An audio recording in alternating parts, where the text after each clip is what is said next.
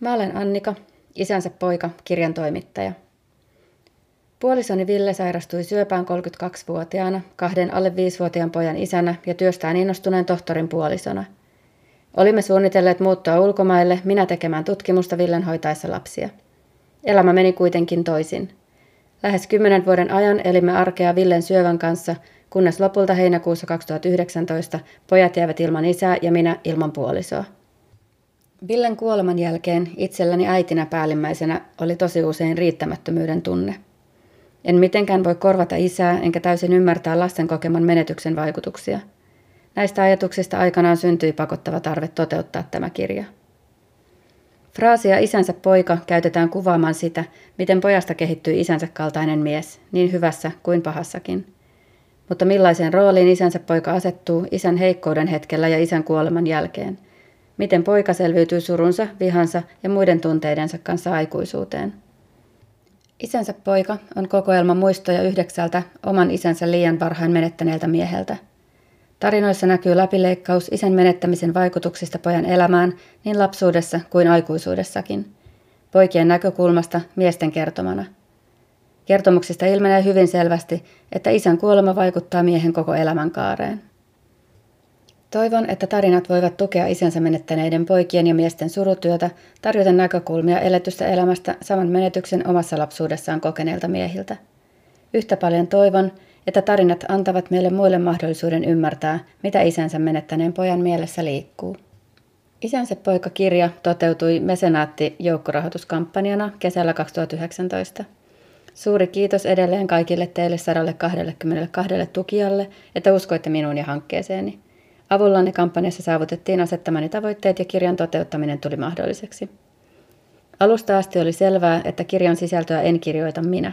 Halusin antaa aikuistuneille isänsä pojille mahdollisuuden jakaa vertaiskokemuksia niille lapsille ja nuorille, jotka ovat vastikään menettäneet oman isänsä. Isän kuolema, saati siitä kirjoittaminen, ei ole helppo ja kevyt aihe. Hankkeen haastavin tehtävä olikin löytää ne miehet, jotka ovat valmiita kohtamaan itsensä, muistonsa ja myös käsittelemättömät tunteensa siirtäessään tarinansa sanoiksi paperille. Olen äärimmäisen kiitollinen teille, tarinanne jakaneille. Velimatti, Mika, Samu, Kimmo, Roope, Sakari, Antti, Vesa sekä oma isäni Asko.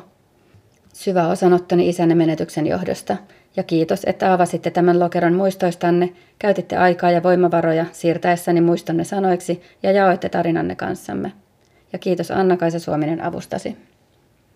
Kiitos myös niille miehille, jotka otitte yhteyttä, mutta ette jatkaneet tekstin parissa aivan loppuun asti.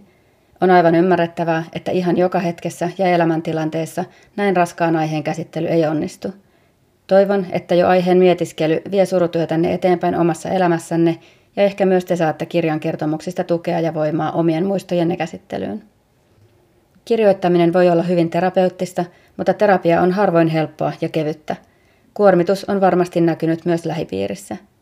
Kiitos kaikkien kirjoittajien läheisille tuestanne kirjoittajille tämän varmasti ajoittain hankalankin projektin aikana. Ja kiitos äiti, että autoit iskää vaikeiden muistojen käsittelyssä. Kiitos Elina Sisko, että olet pitänyt minusta ja pojista huolta. Suurin kiitos menee jonnekin tuonne pilven päälle tai Maarian pappilan muistolehtoon. Kiitos Ville, että aina uskoit minuun, osaamiseeni ja pystyvyyteeni kaikissa hulluissakin projekteissani tämän mukaan lukien. Olimme tosi hyvä tiimi lähes 17 vuoden ajan. Ilman hyväksyntääsi ja kannustustasi en olisi avannut perheemme tuskaa julkisesti ja käynnistänyt kirjahanketta, jonka lähtökohta oli sinun lähestyvä kuolemasi ja kiitos noista kahdesta isänsä pojasta, joissa sinun huumorisi ja logiikkasi, voimasi ja vahvuutesi sekä tapasi olla, elää, toimia ja ajatella näkyy edelleen ihan joka päivä.